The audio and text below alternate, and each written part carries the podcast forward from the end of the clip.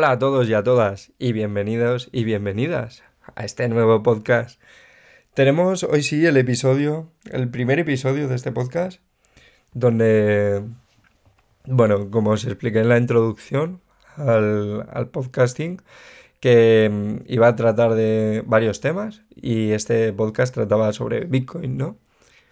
Bien, vamos a, a dividir el podcast en varios apartados. Vamos a tener un apartado de una descripción que vendrá junto con el pedacito de historia, la creación, quién la ha creado, por qué la ha creado, los motivos y las bases. Y bueno, cerraremos ya el podcast con unos conceptos fundamentales y explicaremos qué, qué vendrá en el siguiente podcast.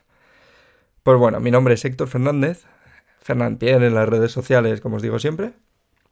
Y vamos a darle un poquito de caña al tema del Bitcoin. Que bueno, como ya sabréis muchos, o si estáis aquí escuchando esto es porque os pica la curiosidad de qué es, eh, es una moneda, ¿no? Una moneda digital. Una famosa criptomoneda, que no es lo mismo que los tokens. Pero bueno, esto ya lo veremos un poquito más para adelante pues también es considerado como una reserva de valor. Es un activo, ¿no?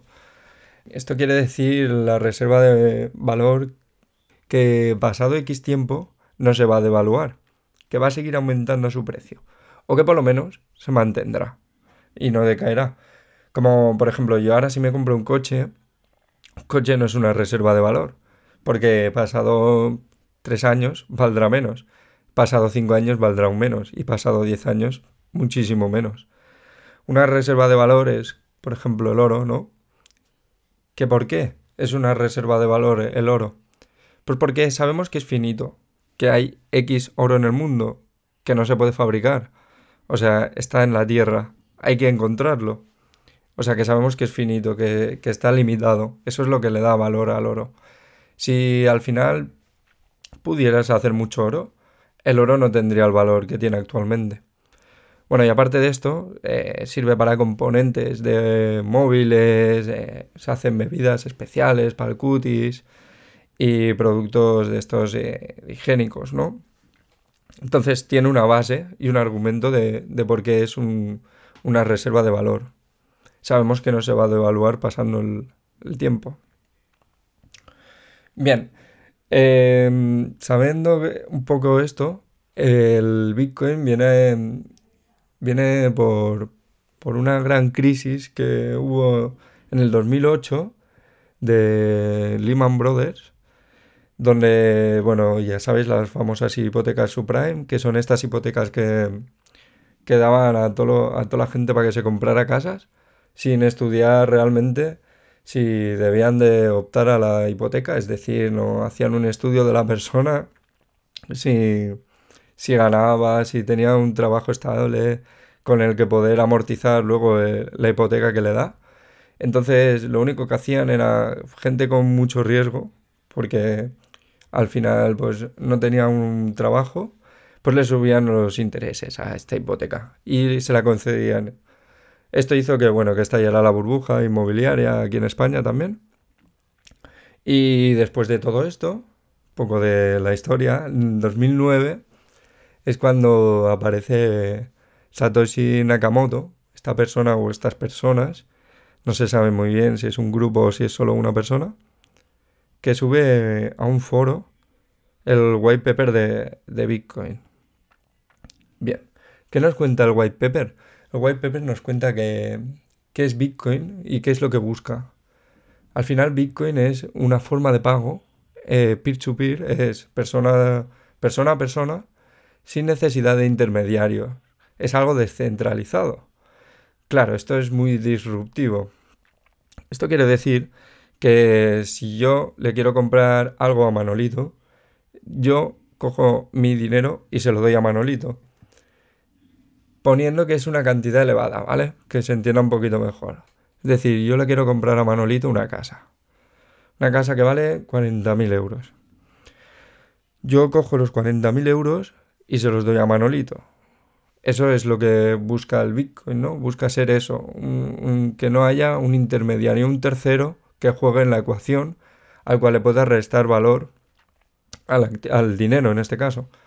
Eh, hoy en día, si yo le quiero comprar a Manolito esta casa, yo no tengo los 40 los 40 mil dólares físicamente o euros físicamente, entonces debo de ir al banco y decirle de que quiero hacerle una transacción a Manolito eh, para comprarle la, la casa, en este caso. Bien, así entendiendo esto un poco, el Bitcoin lo que busca es esto, el ser peer-to-peer, eh, que tú seas tu propio banco, que esto también es un riesgo que tiene el Bitcoin, ¿no? Eh, tiene un riesgo que es este muy importante y es que tú eres tu propio banco. en el siguiente podcast lo explicaré a más detalle. Y tiene una ventaja, que no necesitamos intermediarios. Y otra ventaja más aparte de esta es que sabemos que es finito. O sabemos que hay 21 millones de Bitcoin y que se acabarán de minar en 2140. Esto quiere decir que como el oro es finito y se acabará. Llegará un momento que no habrá más Bitcoin. Bien, en el planeta Tierra somos alrededor ahora mismo de 7.5 mil millones de habitantes. Que, mm, para que salgan redondos los cálculos, si somos 7 mil millones de habitantes, entre 21 millones de Bitcoin, tocamos a 0,003 Bitcoin por cabeza. O sea que es algo limitado, que es algo que hay poquito en el mundo y que todos quieren. ¿O por qué deberían de querer todos? Esa es la cuestión. Es porque es algo que es inhackeable, que es inmutable y que si es tuyo, es tuyo. O sea, no puede llegar otro y decir que no es tuyo. Porque Bitcoin se mueve por, por la red blockchain. Intentaremos explicarla un poquito más en el, en el siguiente podcast. Y esta red blockchain lo que, lo que asegura es que de dónde vienen los Bitcoin y quién los tiene. Y es un libro, así a, grandes rasgos, es un libro contable muy amplio que puede visitar todo el mundo, se, es público y todo el mundo puede ver las transacciones de Bitcoin, de, de qué monedero a qué monedero van. No puedes ver la identidad de quién es el monedero, quién hay detrás de ese monedero, de esa wallet, pero puedes ver la transacción que se hace. Bien, ¿y qué, es una wallet? Una wallet es una dirección única, o sea que es tuya, que va ligada a normalmente a palabra semilla o una frase semilla, que es lo que necesitas si quieres recuperar la, la cuenta, porque cambias de dispositivo o cualquier otro motivo, el que hayas perdido tu dispositivo y necesites recuperarlo, necesitarás esas 12, 12, 24, suelen ser este número de palabras, que son muy importantes que no las pierdas. Se han dado casos, como uno reciente que, que dice que tiene 7200 bitcoin en un disco duro, pero que no se acuerda de, de las palabras clave para entrar al disco duro. Entonces tiene ahí 7200 bitcoin perdidos. Muy, muy importante y hay que tener esta educación que es lo que te dice que pues, estas palabras son muy importantes, que no las puedes perder porque luego no podrías acceder a, tus criptomonedas. Y bien, a mí no me gustaría ser esa persona que, que en fin, que tiene ahí 7200 bitcoins y no los puede recuperar. Así que bueno, después de, de esto un poco vamos a hacer un pequeño resumen Em, así como el Bitcoin hemos definido que es una criptomoneda, que es un activo, que es algo, una reserva de valor hoy en día.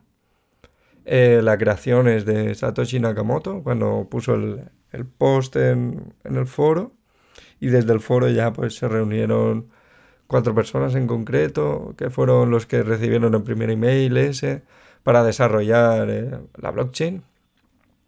Los motivos fue ese, el, ser un peer-to-peer, el no depender de un tercero de confianza, que mm, tiene como concepto fundamental, también hemos destacado pues, los 21 millones de Bitcoin que hay, que en 2140 se acabarán de minar. Em, También, bueno, hemos visto un poquito lo de las hipotecas subprime, la crisis de Lehman Brothers en el 2008. Y bueno, ya para acabar el podcast también me gustaría destacar un poco lo del patrón oro, ¿no? Este famoso patrón oro, que mm, viene diciendo pues que antiguamente hemos tenido muchos tipos de, monedas de cambio, ¿no? Desde la sal, conchas marinas, e incluso el trueque. Pues se llegó a establecer el patrón oro. Em, se estableció en, Bretton Woods, en la reunión esta que, de Bretton Woods en 1944, que acordó pues usar esto, el patrón oro. En lo que respecta a la onza, en esa época, estaba en 35 dólares por onza. Hoy en día está a 1.800 dólares. Imaginar si se ha devaluado la moneda fiat que, que es la que tenemos hoy en día. Bien, esto es porque Richard Nixon en 1971 decidió quitar el patrón oro debido bueno, a que estaban en la guerra de Vietnam y necesitaban más dinero para apoyar a sus soldados. Así que la mayor estupidez del planeta, porque nos ha, nos ha traído a donde estamos ahora mismo. A que tenemos un papel que usamos como moneda de cambio, que realmente no tiene valor más que el que te dice el Estado o los bancos centrales, en este caso, que tiene ese papel. Y cada año, o cada X tiempo, o cada época que pasa una crisis o una guerra, lo devalúan. Lo devalúan porque se ponen a imprimir más dinero. Al final, como no está ligado a nada, pues ellos tienen la, protesta de, decir cuánto dinero pueden, pueden hacer. Incluso ahora se ha visto con la crisis del coronavirus en Estados Unidos que se han imprimido trillones eh, en ayudas, en paquetes de, de estímulo que creo que ya van por el tercero o sea, vaya locura de dinero el que se ha impreso. Em, que esto hace que, bueno, que el dinero que tengas tú en tu cuenta bancaria, dinero fiat, se devalúe.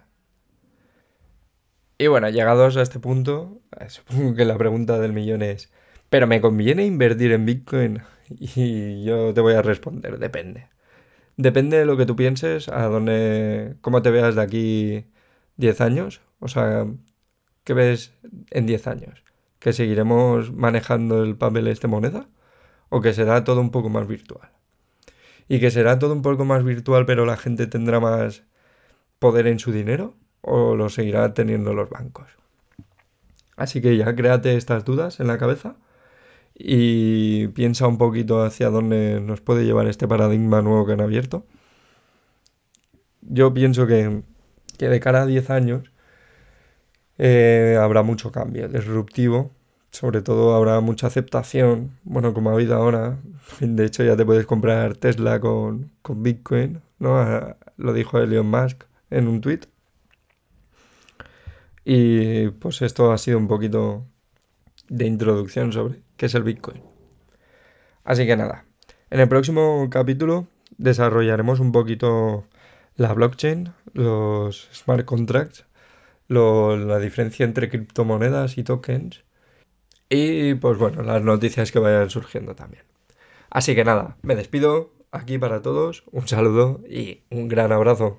Chao, chao.